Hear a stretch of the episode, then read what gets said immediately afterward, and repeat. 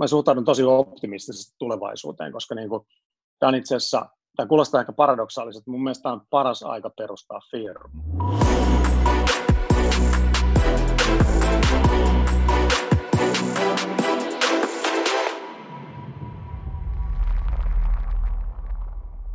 Tervetuloa Pals podcastiin. Mun nimi on Robin Boriström. Ja mun nimi on Sebastian Motle. Me ollaan kaksi junnua, ja me haluttaisiin tietää paljon enemmän kuin mitä me tiedetään tällä hetkellä. Tämän takia me kysytään niiltä, jotka oikeasti osaavat ja tietävät. Tässä podcastissa me ei haastatella heitä, jotka luulee tietävänsä, vaan oikeasti alansa parhaimpia ja viisaimpia henkilöitä. Tämä podcast on ainutlaatuinen mahdollisuus päästä kuulemaan näiden henkilöiden ajatuksia ja mietteitä. Let's go!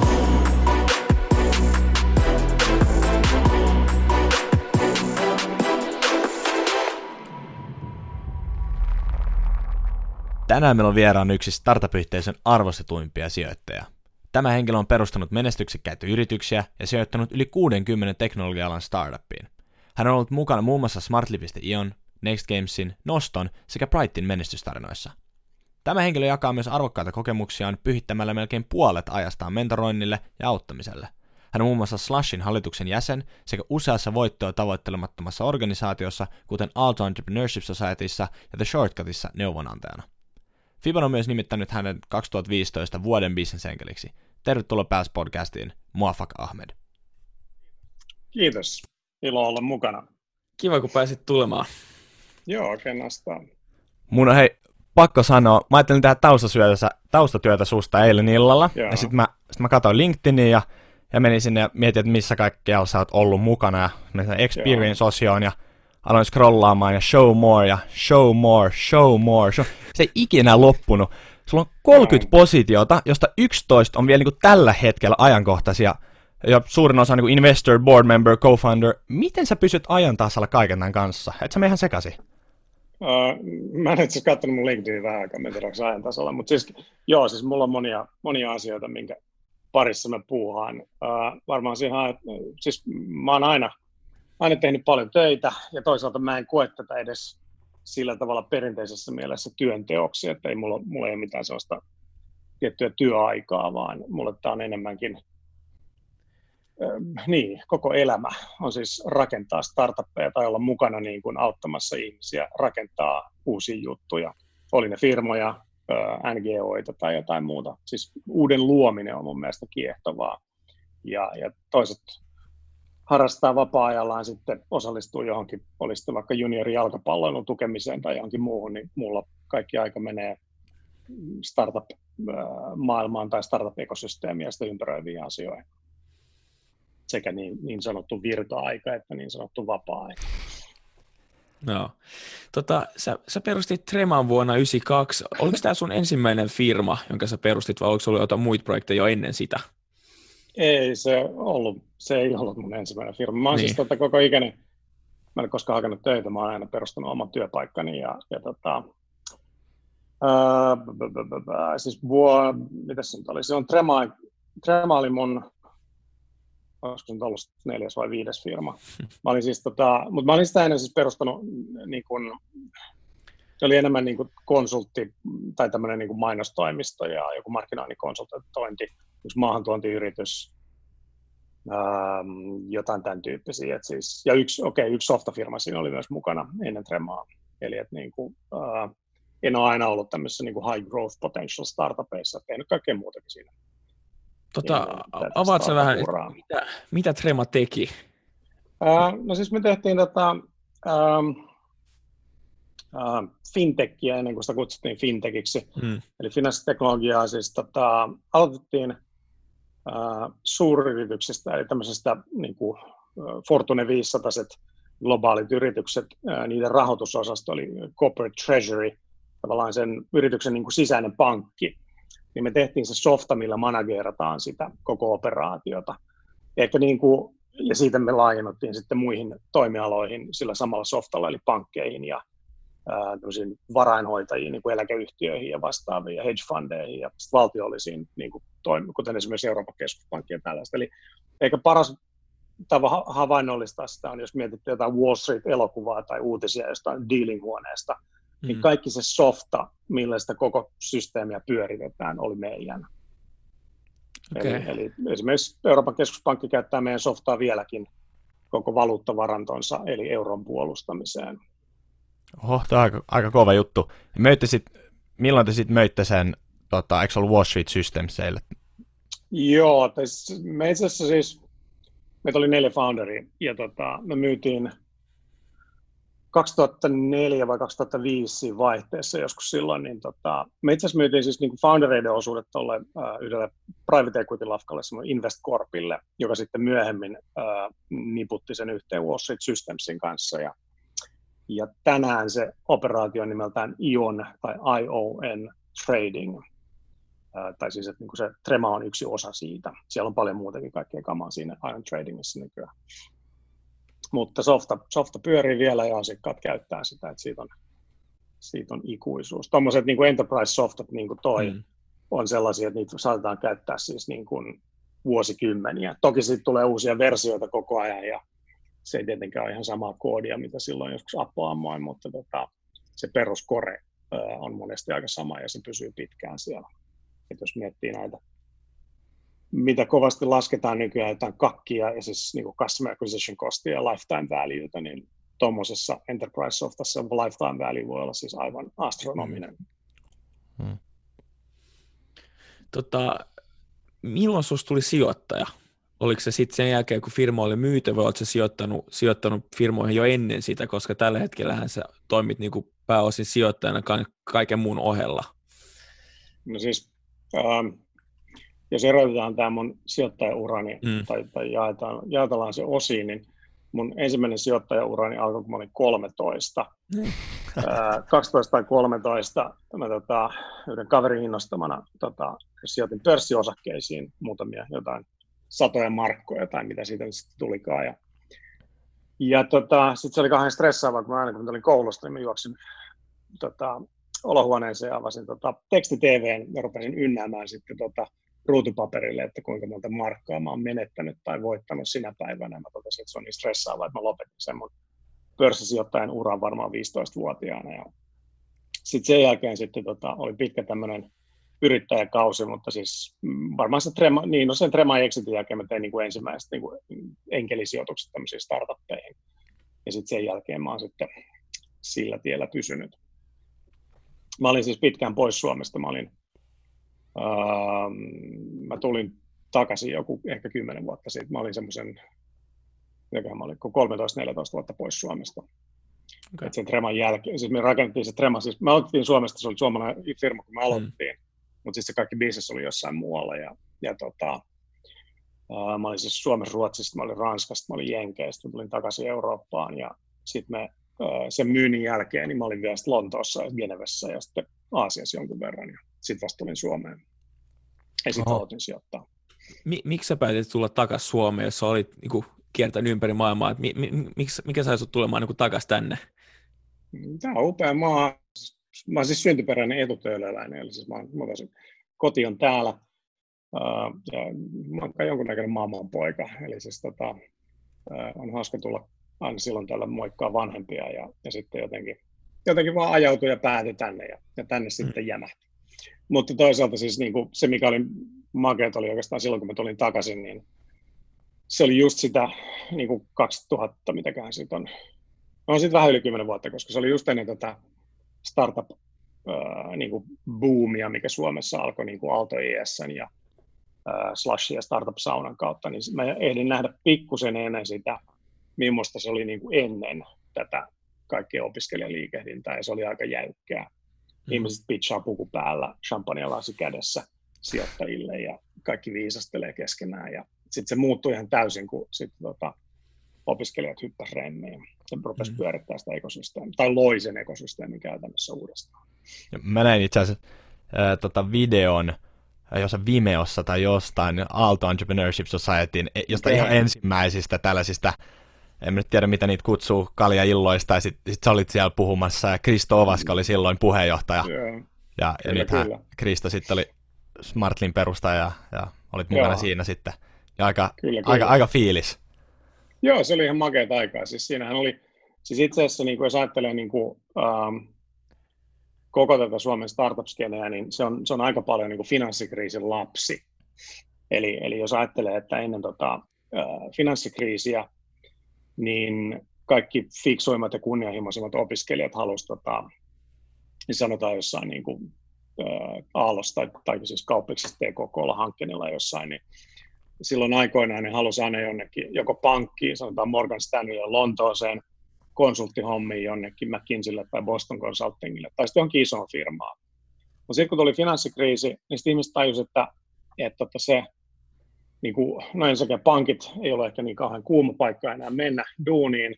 Sitten toisaalta suuryrityksessä ihmiset tajusivat sen, että niin kuin se niin kuin perceived risk, eli siis se, että mä voin niin kuin menettää työpaikkani, niin kuin niin ns. turvallisen työpaikkani isossa firmassa, niin itse asiassa mähän voisin perustaa oman, koska se ei olekaan enää suhteessa niin riskaabelia. Ja mm. sitten kolmas on se, että konsultointi, miksi tehdä 80-tuntisia viikkoja tekemällä PowerPointteja asiakkaille, kun voisi tehdä jotain ehkä mielenkiintoisempaa itse. Ja tämmöisestä niin kuin maailmasta lähti sitten syntymään se niin kuin Kriston ja, ja muiden AutoSn perustajien ympärille se, se liikehdintä. Ja, ja mä itse asiassa uskon, että nyt me eletään vähän samanlaisia aikoja. Voidaan jutella siitä kohta lisää.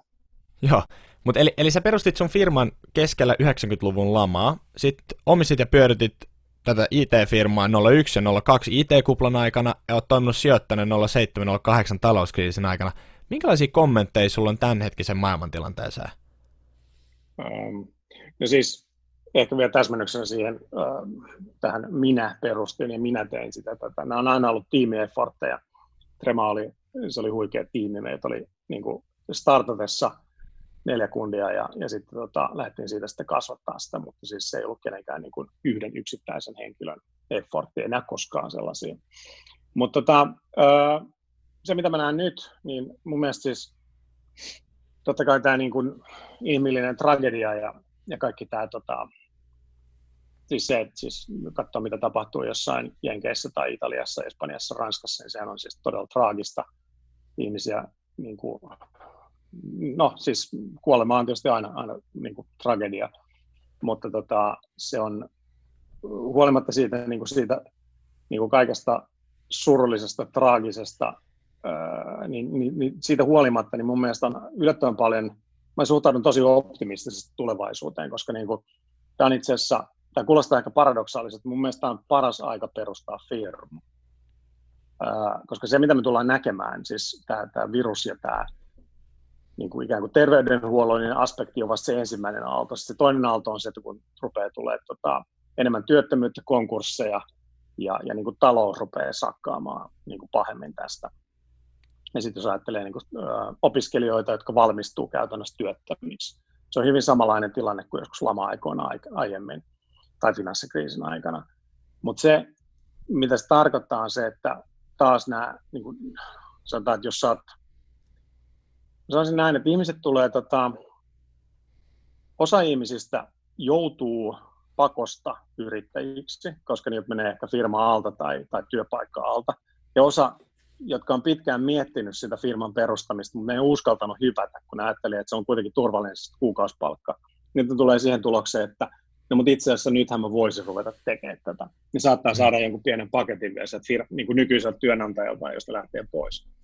Ja, ja mä uskon, että me tullaan näkemään, ei välttämättä ihan niin kuin kuukauden sisällä, mutta niin kuin tuossa syksymällä, kesällä ehkä ihmiset rupeaa pohtimaan, syksymällä sitten niitä tulee näkyy, ja viimeistään niin kuin loppuvuodesta ensi vuonna tullaan näkemään paljon uusia firmoja.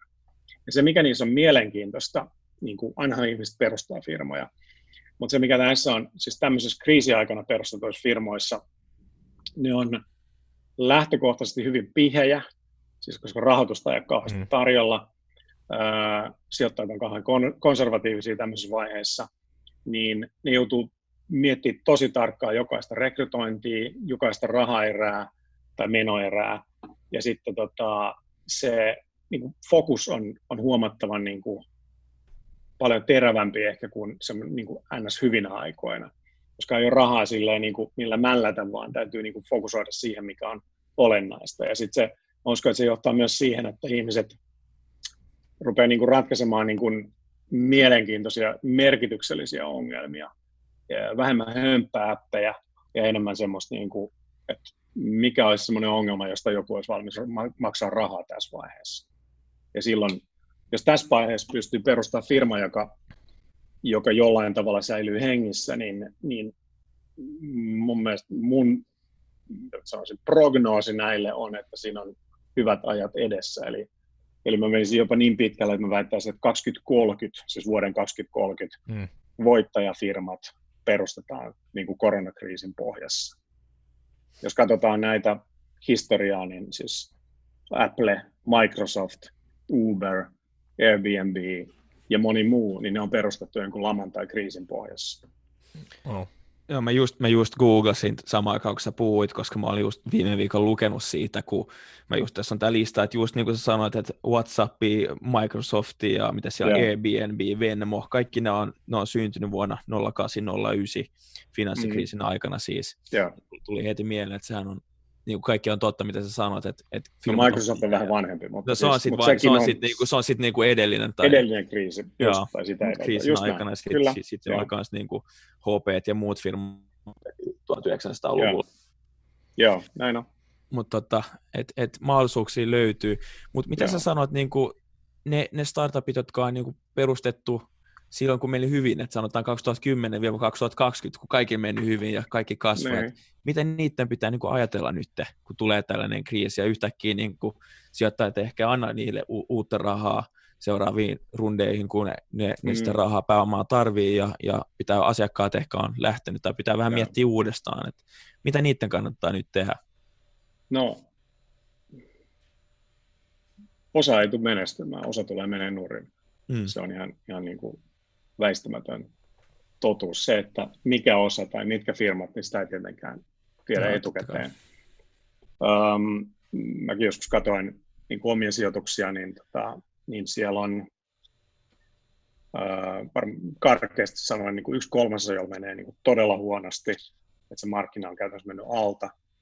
Uh, esimerkiksi Singa, semmoinen karaoke-appi, niin kun sur, no, Singa, on huikea tiimi, mä uskon siihen tosi paljon. Siitä oli Hesarista juttu tuossa viikonloppuna. Niin tota, se on, kun baarit on kiinni ja mm. suurin osa bisneksestä tulee sieltä, niin siinä joutuu aika paljon miettimään, että miten se bisnes rakennetaan uusiksi tai, tai niin kuin joutuu innovoimaan. Mm. Uh, mutta on moni muita, joilla, joilla menee, niin kuin bisnes on käytössä mennyt alta kokonaan. Ja sitten on semmoinen ehkä toinen kolmasosa, jotka on aika neutraaleja, että niin kuin ei ole sille ei positiivista eikä negatiivista vaikutusta. Ja sitten on sellainen osa, jolla menee oikeasti aika hyvin. Ää, että esimerkiksi niin kuin tämmöisiä opetusalan tai, tai terveydenhuoltoalan lafkoja, joilla, joilla niin kuin, niin kuin ne hyötyy tästä tilanteesta tosi paljon. Että business on kasvanut ihan merkittävästi. Ja, mutta siis mitä neuvoja, niin mun mielestä siis tota, ää, tietysti jos tämmöinen klisee, niin cash is king, Eli se, että varmistaa tai pyrkii varmistamaan sen, että se, niin kuin englanniksi puhutaan kiitoradasta tai runwaysta, että se on mahdollisimman pitkä, että se niin kuin kassa riittää, riittää pitkälle ja, ja silloin tota, joutuu katsoa jokaista niin kuin kuluerää ja miettiä sitä, että, että onko tämä tarpeellista. Että siis se, se tavallaan niin kuin tuo sen fokuksen uh, siis kaikkeen bisneksen te- tai kaikkeen tekemiseen. Sitten siinä on se, että, että tota, se ei pelkästään niin kuin tietenkään sitä kassan hallintaa ja, ja pihistelyä, vaan se on myös uuden miettimistä. Voi olla, että sillä niin kuin aiemmin hyvin menestyneille tuotteille ei enää kysyntää, mutta, tai ainakaan sitä hirveästi.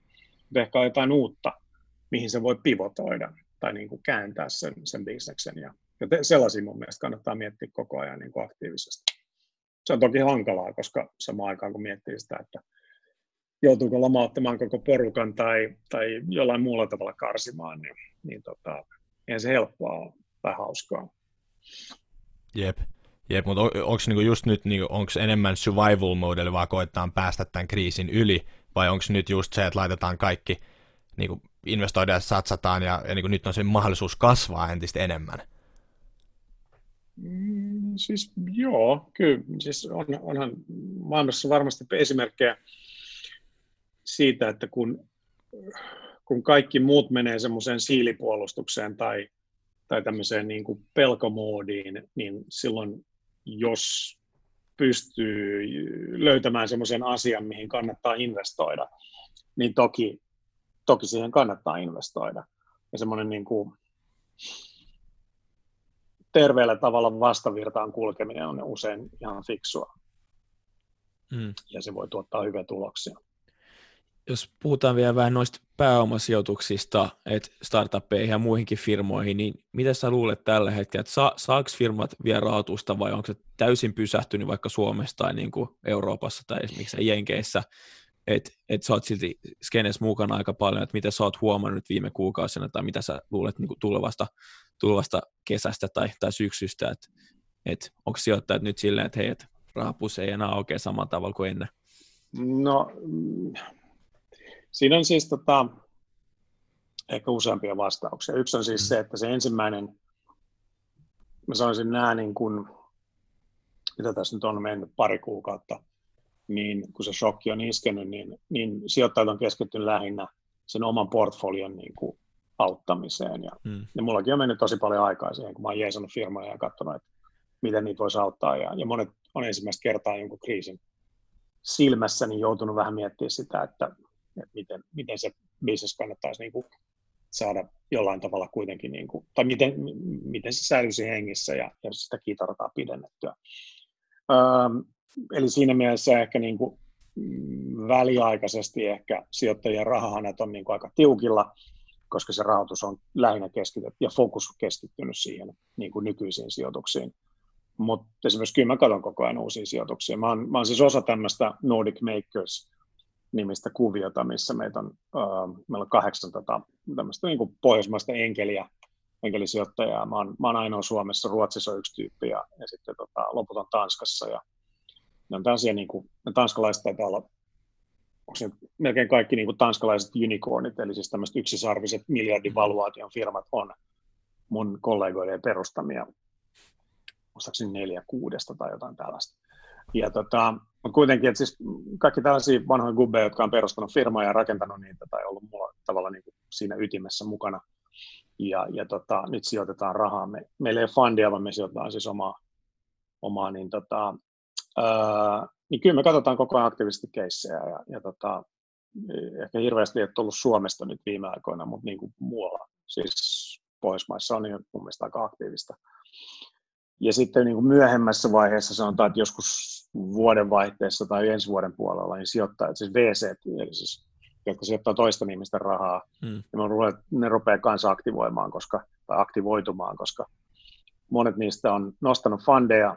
Ne fundit on siis sellaisia, että niissä on, jos ne on kymmenen vuoden fundeja, niin ne on semmoinen about neljän vuoden tämmöinen sijoitusperiodi, jolloin ne pitää tehdä ne ensimmäiset sijoittaa ensisijoitukset. Sen jälkeen sitten ei saa sijoittaa enää siitä samasta fundista uusiin vaan sitten vaan tehdään jatkosijoituksia ja pyritään tekemään exittejä. Niin se johtaa siihen, että ää, jos on kerännyt esimerkiksi fundin viime vuonna tai tämän vuoden puolella saanut sen kiinni, niin jos tämä vuosi meni niin kuin ikään kuin sen oman tai nykytoiminnan kattamisessa, niin se sitten on enää kaksi-kolme vuotta aikaa niin, kuin, niin sanotusti lapioida rahaa jonnekin tuohon markkinaan. Ja, ja mä uskon, että ensi vuonna ja sitä seuraavana tulee olla, tullaan näkemään isoja rundeja.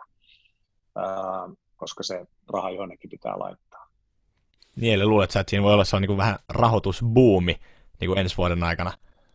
Joo, siis se on mahdollista. Eli siis okei, okay, on, on siis huonojakin skenaarioita, missä tota, jos, jos maailma menee oikeasti niin kuin pahan näköiseksi, niin tota, ne LP, eli siis ne sijoittajat, jotka sijoittaa näihin VC-fundeihin, jotka voi olla eläkesäätiöitä tai eläkeyhtiöitä tai vaikka perheitä tai parakkaita yksityishenkilöitä, jos niiden sijoitukset, sanotaan nyt, no pörssi nyt käyttää tosi oudosti, mutta sanotaan, että jos tuo pörssi tästä vielä romahtaa oikein kunnolla ja, ja, ja kiinteistömarkkina menee jotenkin kanssa degikselle, niin, niin siinä vaiheessa nuo LP saattaa tietysti ruveta miettimään niiden VC-sijoituksia myös. Ja, ja saattaa olla, että siellä joku tämmöinen vetää pois sen, sen sitoumuksen tai sen niin kuin defaulttaa käytännössä.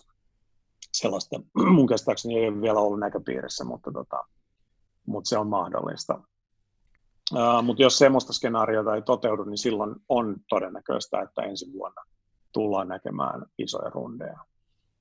Ja, ja tota, täytyy toivoa, että sitä talenttia tulee myös markkinaan, eli uusia startuppeja, koska muuten se siitä voi tulla sitä aika ikävää veristäkin kilpailua, kun kaikki VC kilpailee samoista kohteista. Mm, mun piti just sanoa, että kun sä sanoit, että, että markkinoille saattaa tulla niin uusia firmoja, startuppeja, niin kuin tuli just 0809 aikana, niin sehän niin. tarjoaa myös mahdollisuuksia näille yksityisille sijoittajille, mutta myös kyllä, niin, kyllä. näille, näille fundeille, että löytyy yhtäkkiä niin satoja, eli tuhansia niin uusia kohteita, mitä ei vuosta aikaa löytynyt.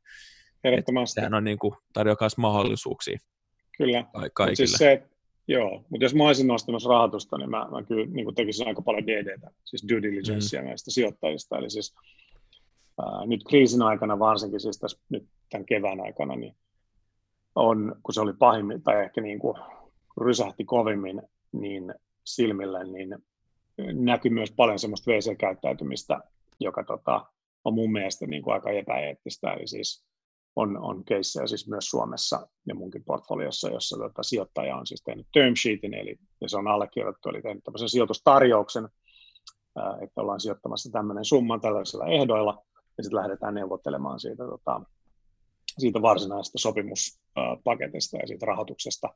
Mutta käytännössä tämmöinen aiesopimus on tehty, niin ne vetäytyy siitä sitten joihinkin mm, mun mielestä aika, aika epämääräisiin syihin vedoten, niin tota, mun mielestä, jos mä olisin hakemassa rahoitusta, mä tekisin ainakin DDtä niistä sijoittajista, että miten ne on käyttäytynyt kriisin keskellä. On tosi helppo olla siis semmoinen hyvän sään sijoittaja, mutta mun mielestä niin kuin kaikki sijoittajat punnitaan silloin, kun on tota, vähän kehnompi sää ja menee tavaraa tai tulee tuulettimeen ja, ja katsotaan, että millä tavalla ne on jeesannut portfolioyhtiöitään tai miten ne on kohdellut sitten tämmöisiä tulevia portfolioyhtiöitä. Että se kannattaa katsoa. Sijoittajissa on eroja. Mm. Mitä, mitä sä luulet, tuleeko niin sijoittajat vaatii, että yrityksillä on niin jonkinlainen suunnitelma tällaista kriisiä varten? Että just kun sä puhut niin due diligenceista, niin, niin tuut sä katsoa no. sitä, että pystyykö tämä, tämä yritys selviämään jonkinnäköisen kriisin yli, onko niillä jotain suunnitelmaa? Mm,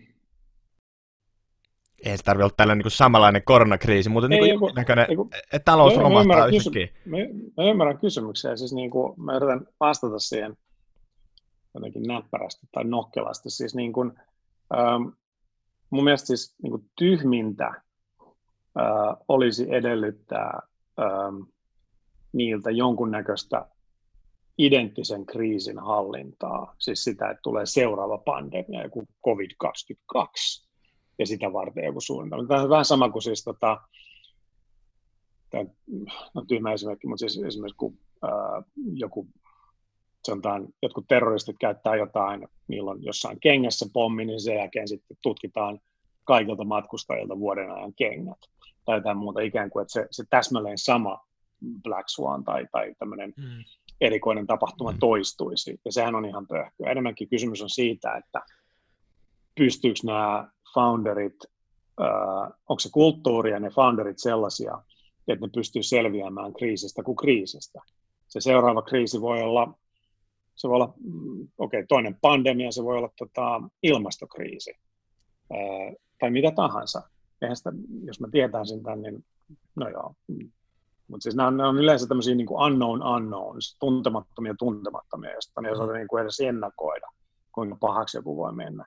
Ja silloin se ei voi olla välttämättä mitään semmoisia kauhean hyviä suunnitelmia siihen, miten tämmöiseen kriisiin niin kuin reagoidaan, vaan se, se on enemmän semmoista niin kuin yleistä pelisilmää ja reagointikykyä kaikkeen, mitä tahansa saattaakin tulla eteen. Ja mun mielestä ehkä niin kuin, jos miettii startuppeja ylipäätään, niin, ja jos miettii niin kuin startupissa menestymisen tai selviämisenkin ja mielellään menestymisen myös niin kuin, niin kuin ennakkoedellytyksiä, niin Yksi on semmoinen jatkuva epävarmuuksien sietäminen. Siis semmoinen, äh, jos kuvittelee tietävänsä, mitä tapahtuu kuuden kuukauden päästä tai vuoden päästä, ja semmoisella niin kuin absoluuttisella varmuudella, niin sit on niin kuin, tai haluaa sen varmuuden, niin sitten on, on väärällä alalla. Mm. Tota, nyt kun sä oot katsonut sun omia yhtiöitä, sun omia sijoituksia, mutta myös niin kuin muita fi- firmoja, niin niin sä sanoit, että nyt, nythän näkyy, että mikä on, kuka on ollut hyvä sijoittaja, kuka on ollut huono sijoittaja, tai silleen niin kuin huonotyyppinen sijoittaja, niin miten sä näet johtajissa? Nythän näkyy myös, että kuka osaa johtaa niin kuin kriiseissä ja kuka ei, ja miten tämä toimii, koska helppo olla niin kuin hyvä toimitusjohtaja, kun menee kaikilla hyvin, niin kaikki kasvaa, vaikka se ei välttämättä ole sen oma effortti. Mutta mitä Joo. yhtenäistä sä näet niin kuin tällä hetkellä niin hyvillä johtajilla, että mitä ne tekee oikein ja mitä muut niin kuin johtajat ehkä ei tee oikein? Tai näet sen, niin oletko huomannut niistä Joo, sitten ensimmä, siis ihan hauska, vaan tämmöinen äh, sivukommentti, se tuosta mielenkiintoinen kirja, semmoinen kuin Halo tai Halo, H-A-L-O Effect, jossa kerrotetaan just siitä, että joku Jannu on tutkinut sitä, että miten tota, yritysjohtajien tämä, niin kuin, jos firma menee hyvin, niin sitä ajatellaan, että se on sairaan hyvä johtaja, ja sitten mm. taas jos sama firma menee huonosti, niin yhtäkkiä se ikään kuin reflektoituu siihen, siihen johtajan ominaisuuksiin. Uh, nehän ei suoraan mene niin kuin käsi kädessä välttämättä. Mutta anyway, siis niin kuin, um, no siis, mikä nyt on hyvä, johto, siis hyvä johtajuutta on ainakin se, että tota, pystyy aika analyyttisesti katsoa tilannetta, um, pyrkii etsimään tarvittavia faktoja sen päätöksenteon tueksi. Toisaalta on, on riittävän viisas siinä mielessä, että ei yritä saada kaikkia maailman faktoja sen päätöksenteon tueksi ennen kuin uskaltaa tehdä päätöksiä, koska kaikki faktoja vaan ei ole saatavilla, tai, tai siis tulee tämmöinen, niin kuin, sitä käytännössä halvaantuu siitä, jos yrittää niin kuin saada kaikki faktat ennen kuin uskaltaa tehdä mitään, ja, ja se vaan maailma ei toimi niin. Ei ole siis ei ole pausinappia eikä ole takaisinkelausnappia niin kuin elämässä. Ja, ja tota, se, eli, eli siis niin kuin, ehkä rohkeus, uskallus, mutta samaan aikaan semmoinen tietty nöyryys ja, ja valmius niin kuin sitten ää, lukea sitä tilannetta niin, että, että voi muuttaa sitten myös niitä päätöksiä, jos huomaa, että uuden esimerkiksi informaation tullessa, niin tota, se vanha päätös tai vanha ajattelu on osoittautunut vääräksi. Mutta ehkä olennaisinta kaikessa tuossa johtajuudessa on, on siis hyvä kommunikaatiokyky. Se, että pystyy niin kuin luotettavalla ja niin kuin avoimella tavalla kommunikoimaan sekä ne niin kuin hyvät uutiset että huonot uutiset. Ja sitten kuitenkin rakentaa sen, sen storin, jos sanotaan näin, niin, että se ei kuitenkaan lamauta ihmisiä tai aiheuta mitään niin kuin joukkopaniikkia. Ja se on varsinkin tässä niin kuin näinä näinä korona-eristyksen aikoina ollut mielenkiintoista katsoa firmaa, miten ne säilyttää sen kulttuurinsa silloin, kun ollaan tämmöisessä etätöissä. Se on kuitenkin helpompi jossain, kun sä meet jonnekin kahvipöytään tai lounaspöytään ja sä voit jutella ja, ja niin kuin, saada ihmisten niin kuin, fiiliksiä paljon helpommin niin kuin, ää, niin kuin mitata niitä. Mutta jossain tämmöisissä niin kuin videopuheluissa, niin se on, osit, se on vähän vaikeampaa ja, sen, ja helposti niin kuin, siinä saattaa se kulttuuri rapautua, jos se ei ole niin kuin riittävän vahva alun perin. Tuosta ollaan puhuttu paljon, paljon nyt. Mutta hei, otetaan vielä niin. loppuun tota Pals Podcastin kultainen kysymys. Mitä sä tiedät nyt, jonka olisit halunnut tietää, joku olit 20-30-vuotias, eli periaatteessa sun suurin tärkein oppi uras aikana? Mm. Mä en tiedä, onko se oppi, siis niin kuin tie, tieto vai enemmän tämmöinen asenne, mutta siis ehkä niin kuin uskalla enemmän ja pelkää vähemmän. Uskon, mm. että niin kuin pelko on sellainen niin kuin kaikkein negatiivisimpia ja lamauttavimpia voimia, koska se, se on hyvin semmoinen monella tavalla niin kuin negatiivinen. Ää, siis negatiivista, siis oli se sitten yksilöllä tai, tai sitten niin kuin firmatasolla, jos, jos pelkää liikaa, ei uskalla tehdä jotain, ää, niin se on, se on tota hyvin niin kuin pitkällä tähtäimellä vaarallista. Se ei tarkoita sitä, että kaikkien pitäisi mennä niin pähkähullulla niin semmoisella raivolla ja innolla, mutta se tarkoittaa sitä, että niin kuin voi olla siis varovainen ja harkitseva, mutta, mutta semmoinen liiallinen pelko ja uskalluksen puute on, on, on usein hyvin niin kuin, ää, niin kuin negatiivista tai vaarallistakin tuonnet kiitokset Moafakt aivan mahtavista neuvoista. Oli, oli super hienoa, että olit mukana. Me opimme tästä tosi paljon ja toivotaan, että kuulijatkin saivat tästä jotain, jotain irti. Kyllä mä, kyllä mä uskon, että se meni näin. Kiitos teille. Ihan varmasti. Ja mun mielestä on hyvä toi se, että nyt on paras aika lähteä yrittäjäksi. Eli jos, jos joku kuulija haluaa ja on miettinyt sitä, niin, niin nyt on se aika. Ja, ja kiitos tosiaan kaikille kuulijoille. Tykätkää, seuratkaa, antakaa palautetta, kertokaa myös, mitä te haluaisitte kuulla ja ketä meidän tulisi haastatella seuraavaksi. Kiitos ja palaillaan taas kohta. Moi moi! Moikka.